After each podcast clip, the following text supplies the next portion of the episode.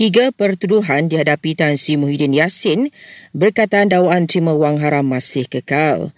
Peguam negara memaklumkan kes berkenaan akan disebut di mahkamah pada 19 September nanti.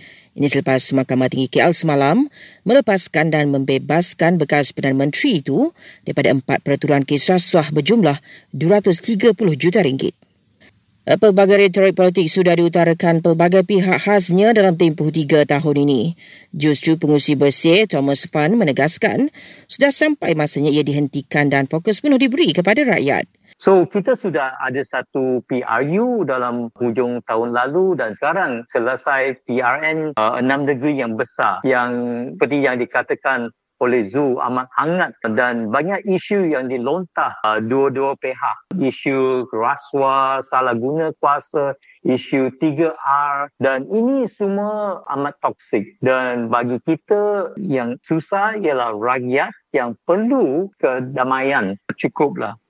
Untuk berita penuh dan terkini, layari astroawani.com. Sementara itu, SPR tidak dapat beri komen lanjut berhubung kes menggunakan MyCard orang lain untuk mengundi pada PRN 6 negeri Sabtu lalu.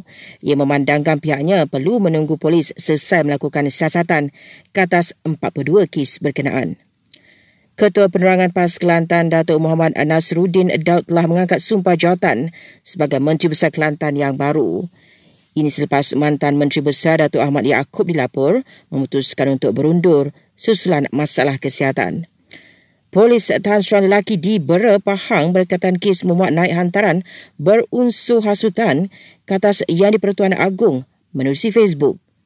Dan di Johor Bahru, seorang lelaki didenda RM5,000 selepas dicekup mengintai dan merakam seorang wanita tanda sebuah stesen minyak.